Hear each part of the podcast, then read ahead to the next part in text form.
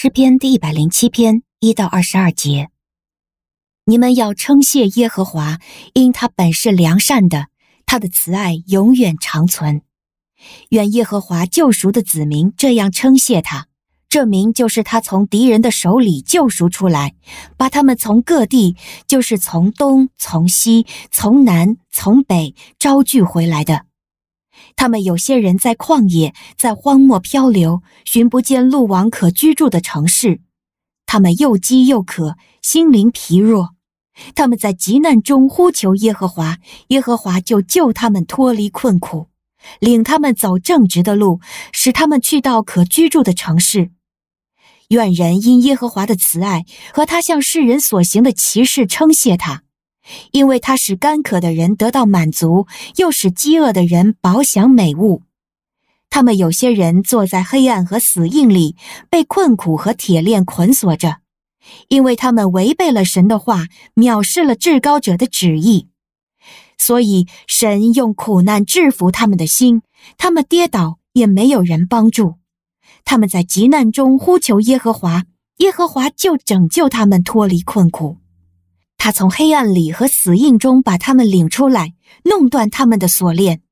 愿人因耶和华的慈爱和他向世人所行的奇事称谢他，因为他打破了铜门，砍断了铁栓。他们有些人因自己的过犯成了愚妄人，有人受苦是因为自己的罪孽。他们厌恶各样食物，就临近死门。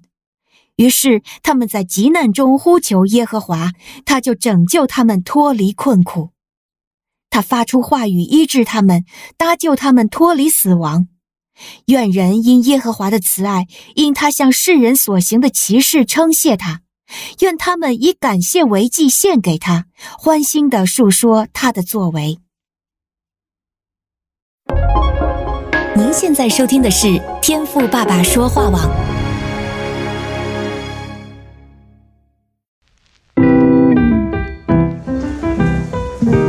美好的一天，不论你是在早上、中午还是晚上，向您推荐一款能够滋养你灵魂的特调饮料。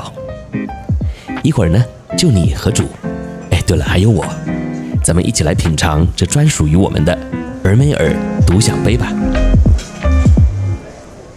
我是周牧师，今天的俄梅尔独享杯，我们要一起来看的是诗篇一百零七篇。我们先读一到二十二节。这段经文呢，基本上就是一直围绕着一个主题啊，就是神的救赎。当人们在苦难中呼求主的时候啊，神呢就会出手搭救。不过这中间呢，也有一个前提啊，就是我们呢必须要顺服神的旨意，也就是要主动的远离罪恶。这个道理呢，听起来很简单啊。但是呢，要应用在实际的生活里啊，就不这么容易了。因为很多时候啊，我们确实也能够因着犯罪而得到一些好处，像是考试作弊啊，我们呢明明知道不对，但是作弊呢确实可以帮助我们通过考试，或是在工作上啊耍一些小手段，也可以帮助我们有更多的获利。因此呢，面对这些不对的事啊，我们几乎也没有任何的抵抗力。而这个呢，也是圣经中我们常说的最终之乐。你别看啊，这里提到了“乐”这个字啊，其实呢，这也是一个反讽语，因为这样的快乐啊，并不是真的乐，而是一种无法跳脱出来的辖制，而这种生活过久了啊，最后呢，就会变成我今天所要分享的题目啊，生无可恋了。你看到，第十七、十八两节说，愚妄人因自己的过犯和自己的罪孽，便受苦楚，他们心里厌恶各样的食物，就临近死门。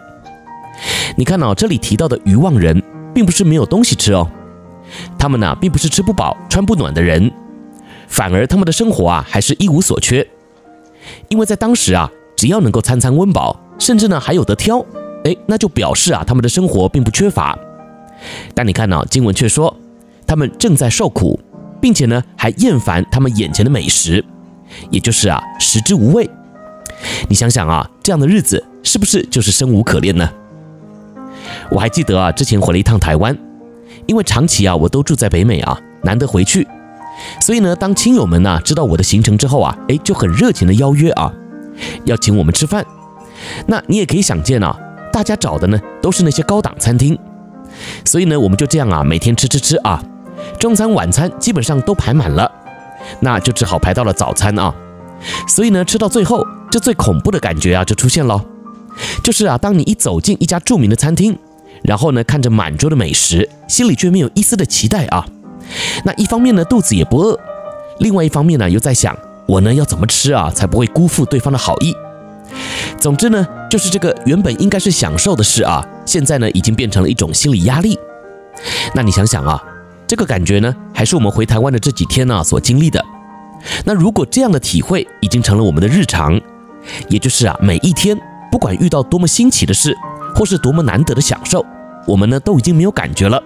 那人生啊还有什么意思呢？对吧？所以今天呢，盼望我们也能够好好的来想一下啊，我的生活是不是也到了生无可恋的地步了呢？每天呢，就像行尸走肉一样，过一天算一天。那如果呢，你也渐渐的有这样的感觉的话呢，我想啊，你可能啊，也是时候需要来检讨一下自己了。经文说，因着我们的过犯和罪孽，就会导致于我们走进这样的光景之中。所以啊，换句话说，当我们愿意远离罪恶，回到上帝的心意之中来过生活的时候啊，那么面对眼前的事物，就将会有一个新的体会，还有眼光喽。我是周牧师，祝福你生命中的每一时刻都是难得的享受，而不是一成不变的忍受哦。